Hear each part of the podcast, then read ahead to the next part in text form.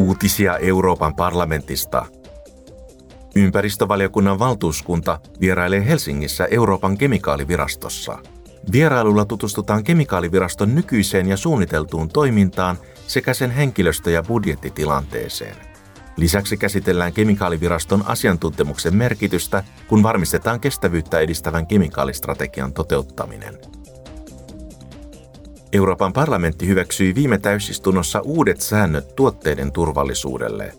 Niillä pyritään varmistamaan, että EU:ssa myytävät tuotteet täyttävät tiukimmat turvallisuusvaatimukset riippumatta siitä, myydäänkö tuotteita verkossa vai perinteisissä kaupoissa. Haavoittuvia kuluttajia, kuten lapsia ja vammaisia, suojellaan paremmin ja vaaralliset tuotteet poistetaan nopeasti myynnistä.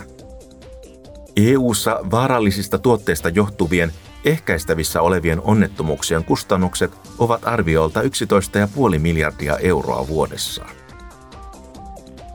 MEPit hyväksyivät Brysselissä kantansa fluorattujen kaasujen päästöjä koskevan EUn lainsäädäntökehyksen tarkistamiseen.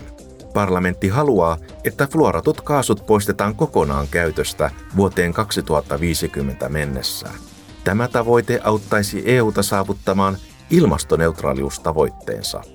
Fluorattuja kasvihuonekaasuja käytetään monissa laitteissa, kuten jääkaapeissa, ilmastointilaitteissa, lämpöpumpuissa, vaahdoissa ja aerosoleissa. Uutiset toimitti Euroopan parlamentti.